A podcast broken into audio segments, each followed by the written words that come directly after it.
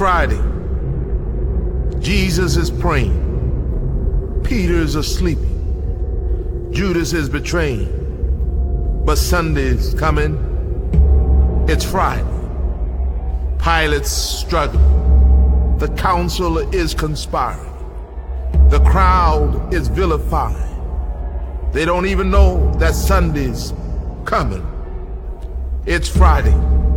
The disciples are running like sheep without a shepherd. Mary's crying. Peter is denying. But they don't know that Sundays are coming. It's Friday. The Romans beat my Jesus. They robe him in scarlet. They crown him with thorns. But they don't know that Sunday's coming. It's Friday. See Jesus walking to Calvary. His blood dripping, his body stumbling, and his spirit's burdened. But you see, it's only Friday. Sunday's coming. It's Friday. The world's winning. People are sinning. And evil's grinning. It's Friday. The soldiers nailed my Savior's hands to the cross. They nailed my Savior's feet to the cross. And then they raised him up next to criminals. It's Friday. But let me tell you something Sunday's coming. It's Friday. The disciples are questioning what has happened to their king. And the Pharisees are celebrating that their scheming has been achieved. But they don't know it's only Friday. Sunday's coming. It's Friday. He's hanging on the cross feeling forsaken by his father, left alone and dying. Can nobody save him? Oh, it's Friday, but Sunday's coming. It's Friday, the earth trembles, the sky grows dark, my king yields his spirit. It's Friday hope is lost. Death has won. Sin has conquered. And Satan's just a laughing.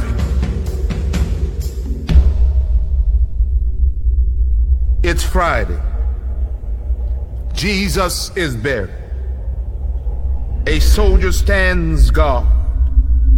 And a rock is rolled into place. But it's Friday. It is only Friday. Sunday is a coming.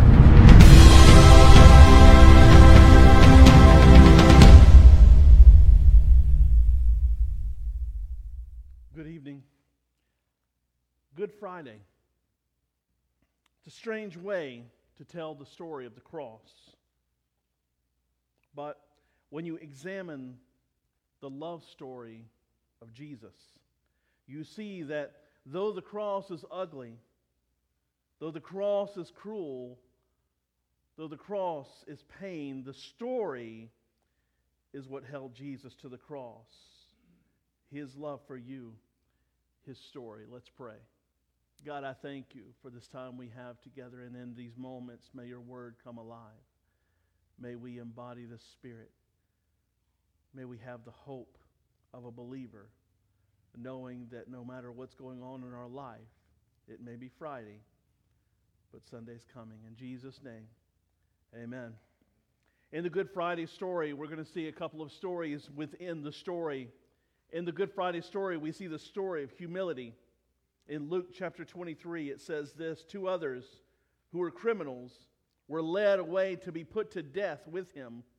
And when they came to the cross, when they came to the place that is called the skull, there they crucified him and the criminals, one on his right and one on his left. And Jesus said, Father, forgive them, for they know not what they do. And they cast lots to divide his garments. And they and the people stood by watching, but the ruler scoffed at him, saying, Hey, he saved others, let him save himself, if he is the Christ of God, the chosen one. The soldiers also mocked him, coming up and offering him sour wine and saying, If you're the king of Jews, save yourself. There was also an inscription over him saying that this was the king of the Jews. The story of humility. Jesus hung on the cross exposed. He hung on the cross bleeding, humbled, humbled but not humiliated. Because make no mistake, Jesus was in control. What kind of story has the hero endure mocking? Has the hero endure ridicule, pain, and suffering? It's a love story. A story where Jesus displayed the true spirit of humility, thinking of others more than himself. Today, the world still mocks. Today, as we look around, the world is still mocking. The world still tries to carve up his church for money. The world still doubts, and the world still ridicules. And yet, Jesus still loves the world. In this Good Friday story, we see the story of grace. Verse 39, it says, One of the criminals were hanging railed at him, saying, Are you not the Christ? Save yourself and us. But the other rebuked him, saying, Do you not fear God? Since you're under the same sentence of condemnation, and we indeed justly, for we are receiving the due rewards for our deeds, but this man has done nothing wrong. And he said, Jesus, remember me when you come into your kingdom. And Jesus said to him, Truly I say to you, today you will be with me in paradise. In Jesus' final moments, he found time for grace.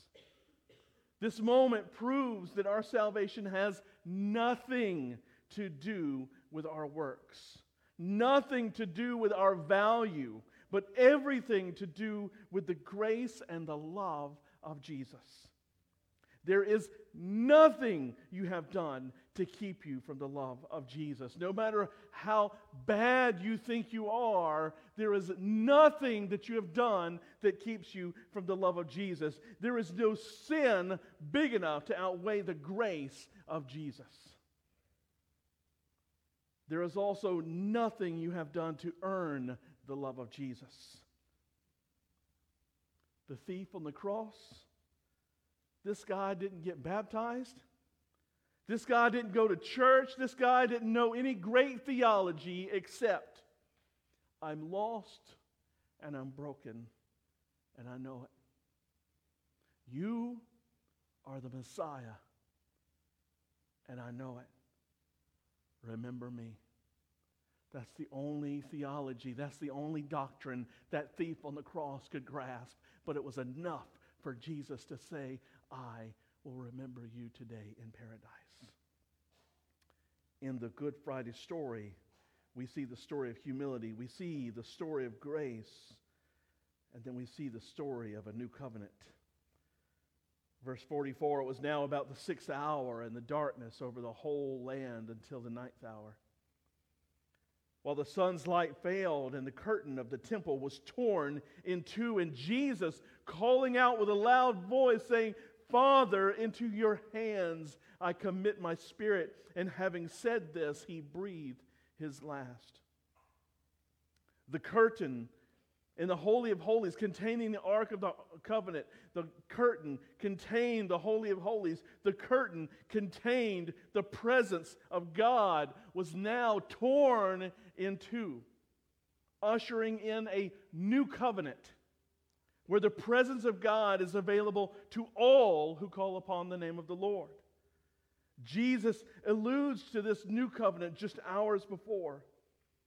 He shares a Passover Shabbat with his disciples. In Luke 22, it says this And when the hour came, he reclined at the table, and the apostles with him, and he said to them, I have earnestly desired to eat this Passover with you before I suffer. For I tell you, I will not eat it again until the fulfillment of the kingdom of God. And he took a cup. And he had given thanks, he said, Take this, divide it amongst yourself, for I tell you that from now on I will not drink the fruit of the vine until the kingdom of God comes. And he took the bread, and when he gave thanks, he broke it and gave it to them, saying, This is my body, which is given for you. Do this in remembrance of me. And likewise, the cup after he had eaten, saying, This cup that is poured out for you is the new covenant of my blood. You see, when that curtain was torn, it represented a new covenant. In the Old Testament, in the Old Covenant, we had to, we had to rely on a priest speaking for us, going into that place on behalf of those who brought in their sacrifices, and they came in for us. But now the curtain was torn, and we now have access. The new covenant has released the presence of God to us every day. Let me you, this was an amazing point in history. The cross represents a dividing line in history, much more than just our ability to be saved, but the ability for all men and women, Jew and Gentile, now to have access readily with the presence and the Spirit of God. Guys, let me tell you that this is amazing. This is the only source of our hope. This is the only source of our freedom. This is the only source of our joy, is what happened some 2,000 some odd years ago on the cross. That new covenant allowing us to have access to God. And so he had that Passover with him. And I love I love as a good Baptist that he did it over a meal. And then he said, I, I wanted to have this Passover with you. I wanted to have this, this sacred moment with you. Celebrating Passover because Jesus was now the Passover lamb. And he said, I wanted to do this with you because this is it. I won't get to do with this with you again until the kingdom of God comes. And, and I'm about to suffer. And this was this is what he was looking forward to. He was, he was his journey led from Bethlehem now to Jerusalem. And in this moment, he was with those he has been teaching, those he had been leading, and basically saying, It's time. And he passed the bread and he said, This is my body broken for you. And he passed the, the wine, the juice, and he passed it and he said, This is the cup that is poured out for you as the new covenant of my blood. And so tonight, like so many churches across the, the country, across the world are doing, right now, the, the Anglican church across the street, St. St. John's Parish, Right now, across the street at the Lutheran Church, we're all doing the same thing. We're coming together and we're celebrating. We're, we're in awe of the cross. And we're coming together and we're taking the elements of communion and remembering what Jesus has done. And so, in a moment, I want us to have a time of, of reflection. Tonight is Good Friday because of what Jesus has done. Tonight is Good Friday because it represents a story. Tonight is Good Friday because it represents a love story. Because the only thing that would have held Jesus to the cross is love. His love for you. Each and every one of you, when you go home tonight and you lay your head down, know that you are loved by Jesus. And that love held him to the cross some 2,000 years ago. And so we come together, we remember. He said, Do this and remember me. Remember the sacrifice.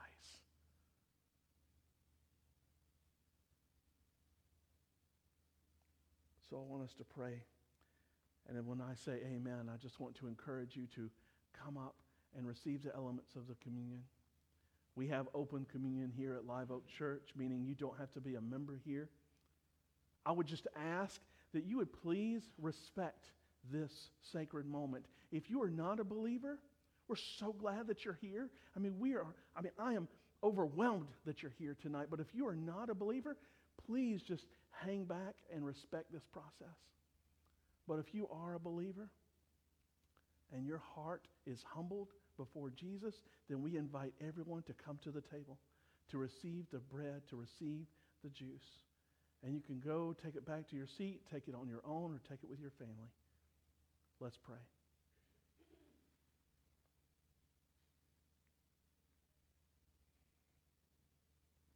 Spirit of God, in these moments, examine our hearts.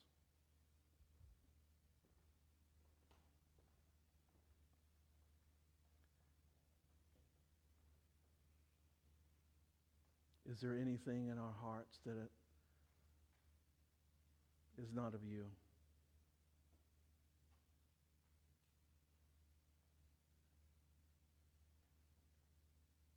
Replace our pride with humility.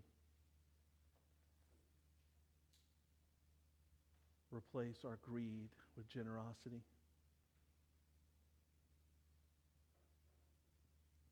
Replace our hatred with love.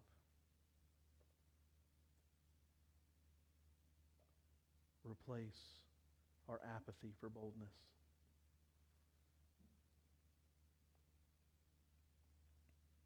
Jesus, we come to the table now to remember. We come to the table now to remember your body torn. We come to the table now to remember your blood shed. We come to the table now to remember your love. And we thank you, God. We thank you, Jesus, and we pray humbly in your name. Amen. Come to the table.